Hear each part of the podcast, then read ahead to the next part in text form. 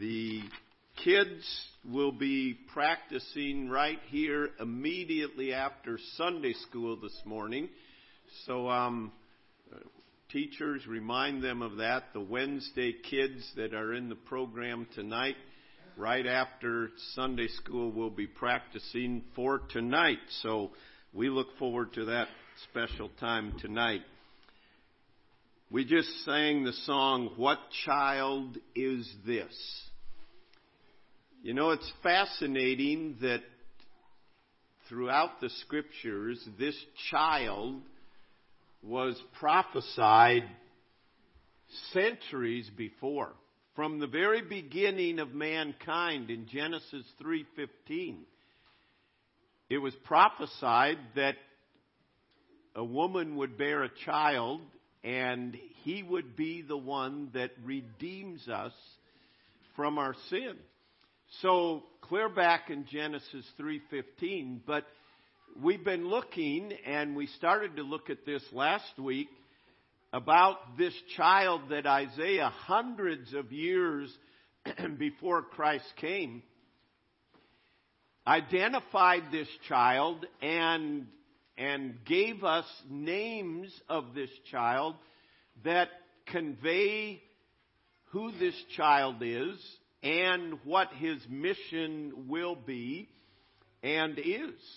And last week we saw that this child would be called Wonderful Counselor, the Mighty God. And, and we concluded from that study that we are to celebrate who this child is. We are to embrace the wonder of Jesus we are to seek and obey His counsel, and we are to rest in His power. He is the mighty God. And we are to rest in His power. And we are to stand in awe of Him. He is the wonderful counselor. He is the mighty God. And this morning we want to go on and look at some other aspects of the name he says that he is the everlasting Father. God has made us and designed us that there is a great father need in our life. The, the positive, continuous relationship to one's father has been found to be associated with good self concept, with a, a, good outlook of life, confidence, uh, more adaptability to society, um, higher moral um, maturity. There's many, many benefits of of a good relationship with the Father. Society bears that out, and there are many consequences when there are, that is not. And, and God has put that in all of us. And yet, earthly fathers are not enough. Earthly fathers, none are perfect. Earthly fathers disappoint. They fail. They grow old, if God's willing, and they die. And as much a blessing as earthly fathers can be, Satan has attacked it and corrupted it, and he realizes the importance of fatherhood. And many of the problems in our nation today can go back to the lack of fathers in the home. But even when there has been a good relationship, we as earthly fathers are so limited. And it, it, it's always interesting. You um, you grow up, and as the certain stages, you you look at your dad as wow, he can do anything, and he can fix anything, and and then as you get older, you think, um, well, maybe he can't fix everything. Problems in life that he can't fix, and other things in life that he can't fix. Sometimes you go through a stage where does dad know anything? And then then as you get out on your own and you become a father, you become to see, oh, maybe my parents knew a little more than I thought they knew. And you find yourself saying the same things your parents said to you, and you think, whoa, that is, that is weird. And then you come with the respect for them, but then you begin to see if life takes its normal course, you begin to see your parents can't do what they used to do. Dad, dad's not able to do what he used to do. Just physically, he's not able. We won't even go to mentally, okay?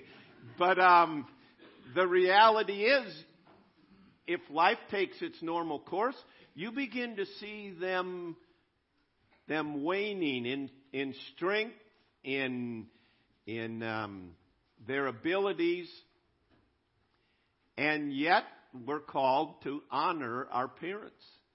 But this is where this message of God as our sending His Son, and He is our everlasting Father. It's everlasting, meaning that He is eternal. And this child, this, think of this. Isaiah is giving this prophecy of this child in Bethlehem. And he said, This child is an everlasting father. Jesus is the source or author of all eternity.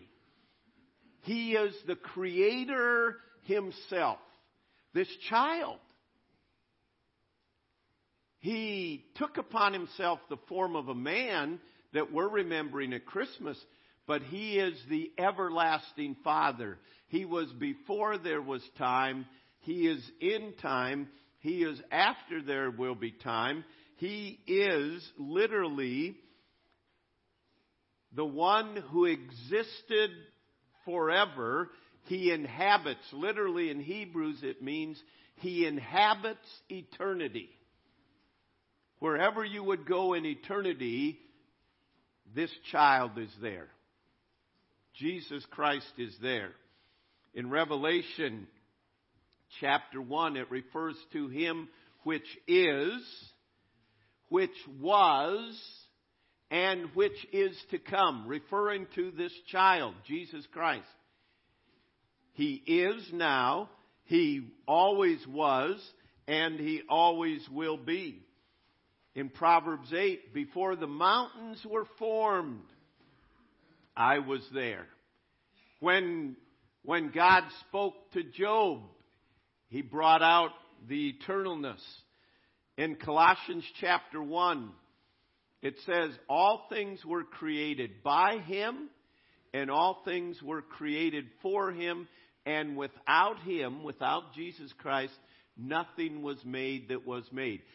So when he says he's the everlasting Father, he's referring to this aspect that he is eternal. He is the author of all eternity, but it also encompasses with it, he's not restricted by time. We cannot wrap our minds around this. It isn't like God is going to be. God is already at the end. At the same time, He's at the beginning, He's at the end, and He's present. He is not restricted by time. We, there's no way we can comprehend that because everything about us is restricted by time. We have time constraints. You have less than a week now to get ready for Christmas. And to some, it's like, oh no. And we're constrained by time. He is the everlasting Father. He is eternal. He is not restricted by time, and it means he does not change. He does not change. He does not grow old. We mentioned as earthly fathers, we grow old.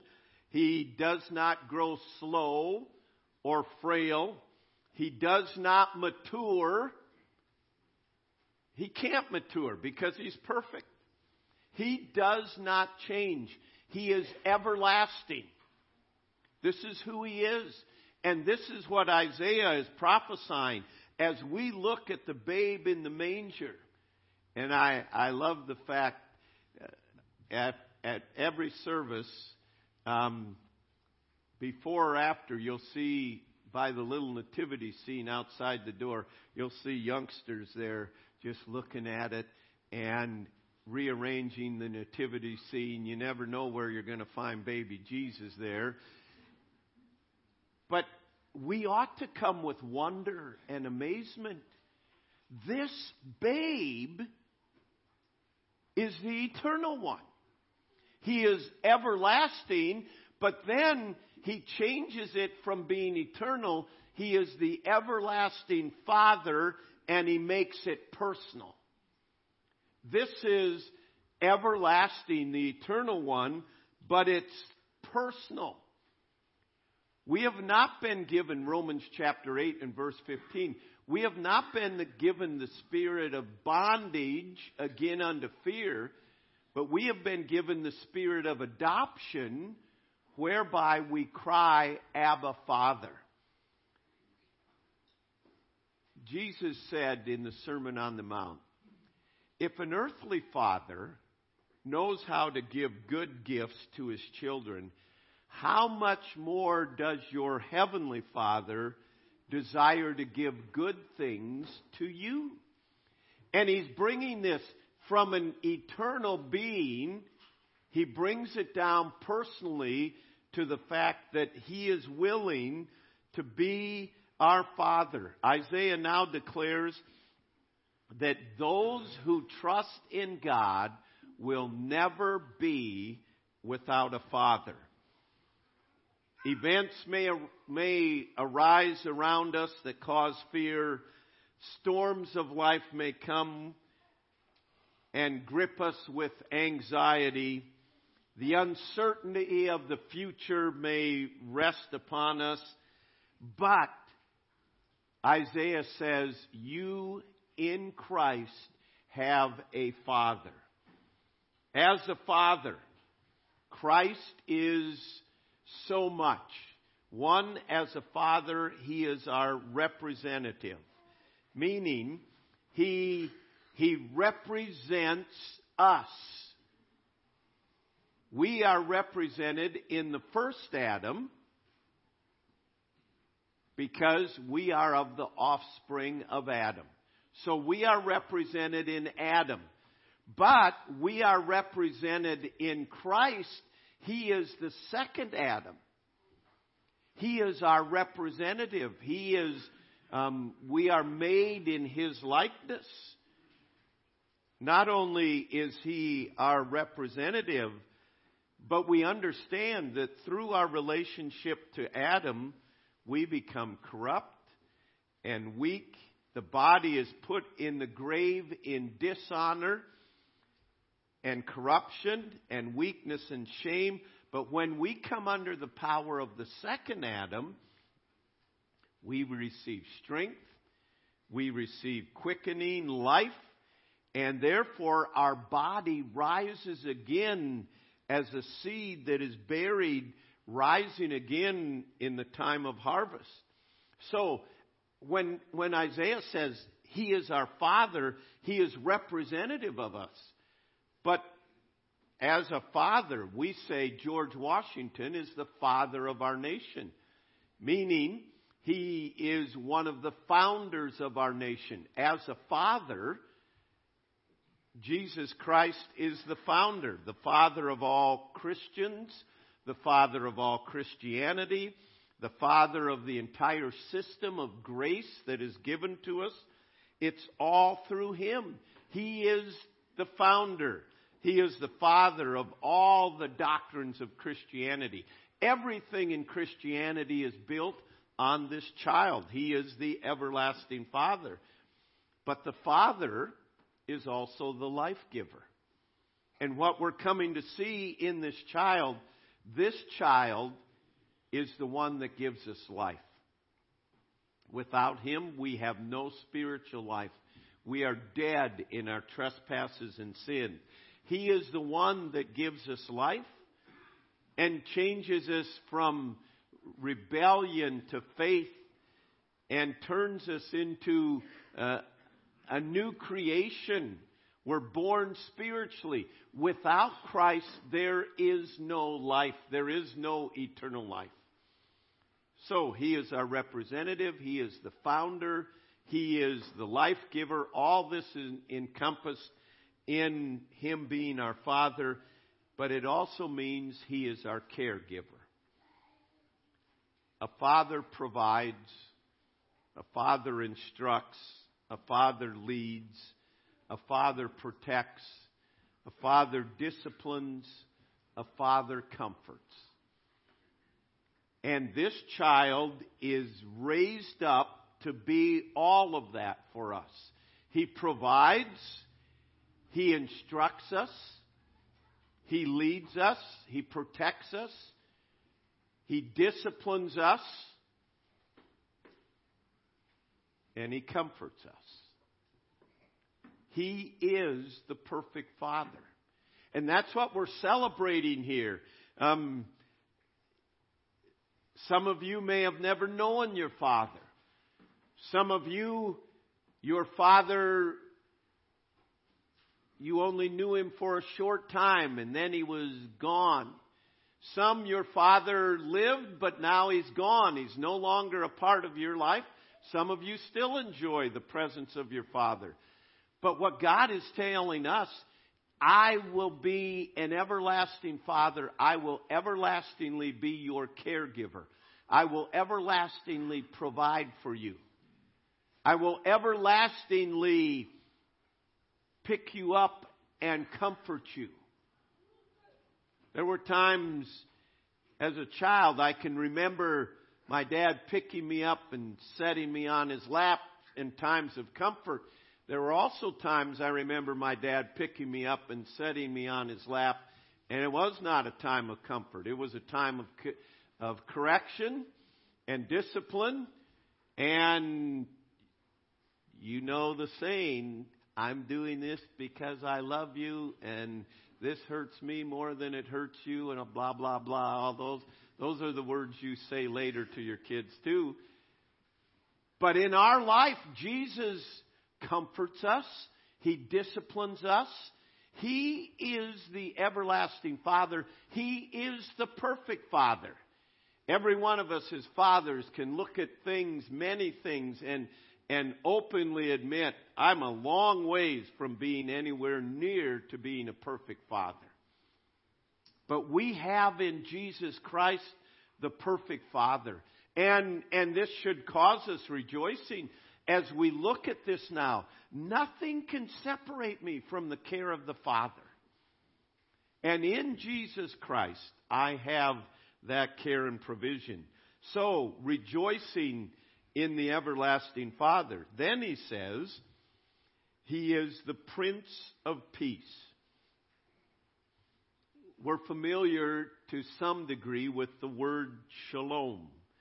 It conveys a range of meanings that include safe well being, friendly, happy, prosperity, absence of strife. An interesting part of the word means completeness, in harmony, having fulfillment. The phrase that is used here literally means the prince whose coming brings peace. He is the prince of peace. He is the prince whose coming brings peace. In Ephesians chapter 2 and verse 14, Paul stated, that Christ is himself our peace. It doesn't say he is the peacemaker. It says he himself is our peacemaker. So, by his coming, Jesus Christ, by his coming, he offers peace with God. We are born into this world. We are at enmity with God. We are opposed to God. We are against God. And because of God's holiness, we are separated from God. But the Prince of Peace came first and foremost to bring us to peace with God. It is through the blood of Jesus Christ, this child, through his blood that our sins are forgiven and we are brought to peace with God. We are no longer seen as guilty when we've accepted Christ for the forgiveness of our sins. By his birth, by his death, and his resurrection, he made it possible that we are no longer an enemy of God, that we are adopted into his family, we are made a child of God, we belong to him, and we have peace with God. Secondly, as the Prince of Peace, those who trust in him have the peace of God. First of all, we have peace with God. Then, as we journey through this life and the trials of life, the blessings of life, the difficulties of life, the issues of life, regardless of the issues of life, we still can have peace ruling in our life. Jesus manifested this in his own life. In the midst of storms, he was able to lay down and sleep. In the midst of great difficulty, he was calm and peaceful. And he manifested that in the lives of his children as well. And so he says, In this world you will have tribulation, but be of good cheer.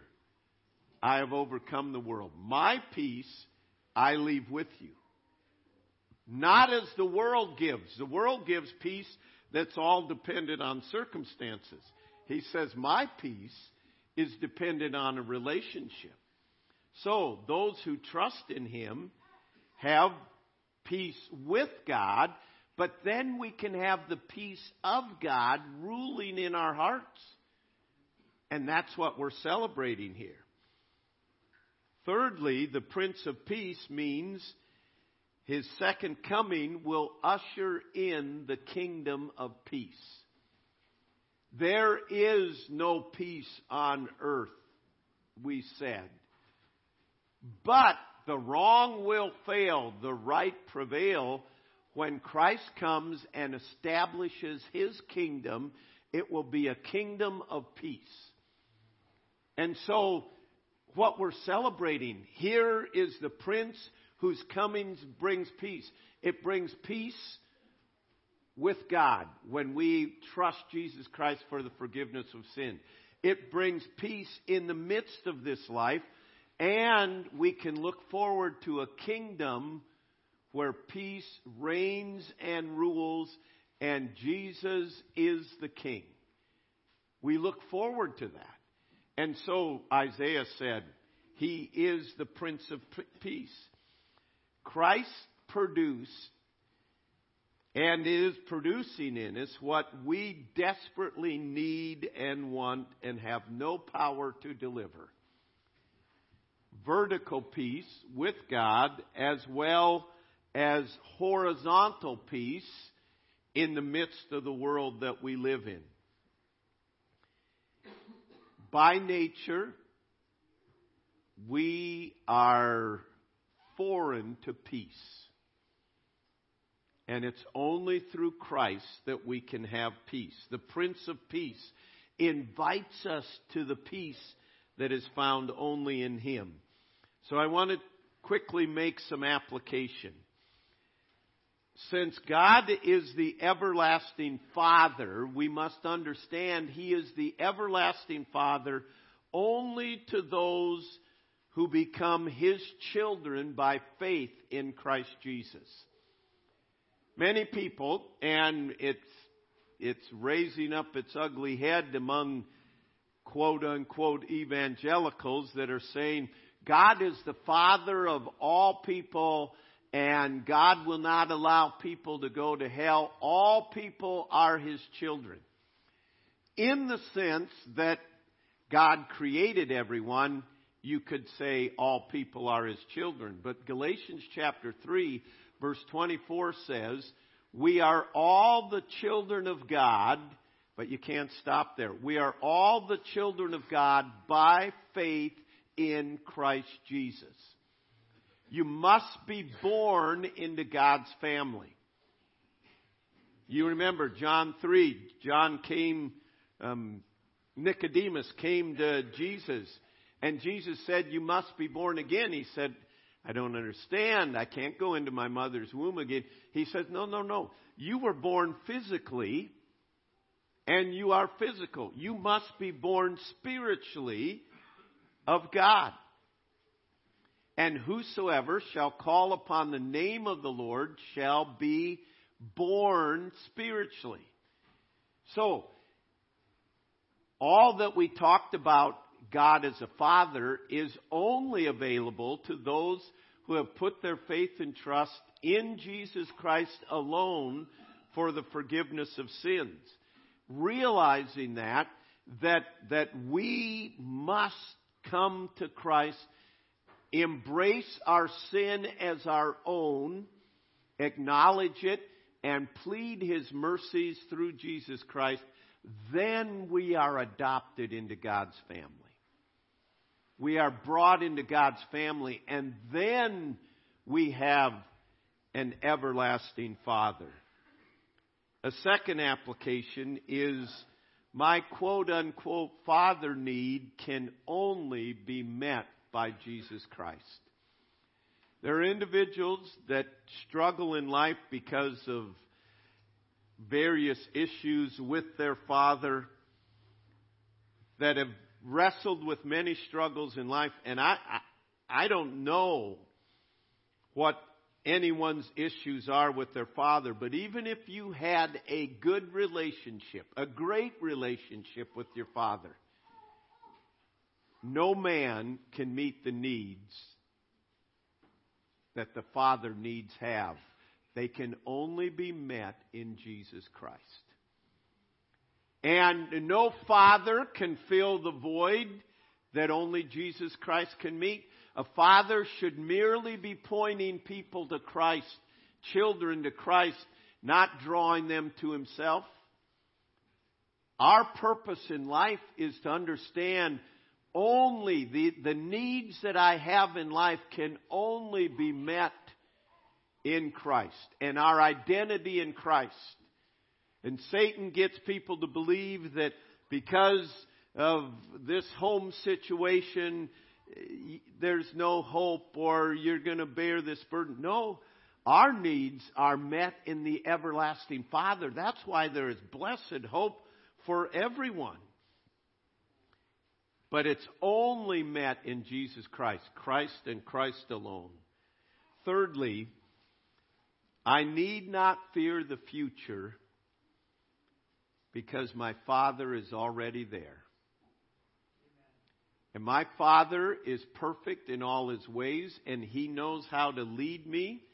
And he is already there. He already knows. He has all the provisions set up. He is there. I need not fear the future. There are many things that can create fear. We have no idea what our health is going to do, no idea what our economy is going to do, no idea what our government's going to do, no idea what anything is going to happen. But, again, the verse we mentioned earlier, Romans chapter 8 and verse 15, that he says, You have not received the spirit of bondage again unto fear. But what have we received? We've received the spirit of adoption.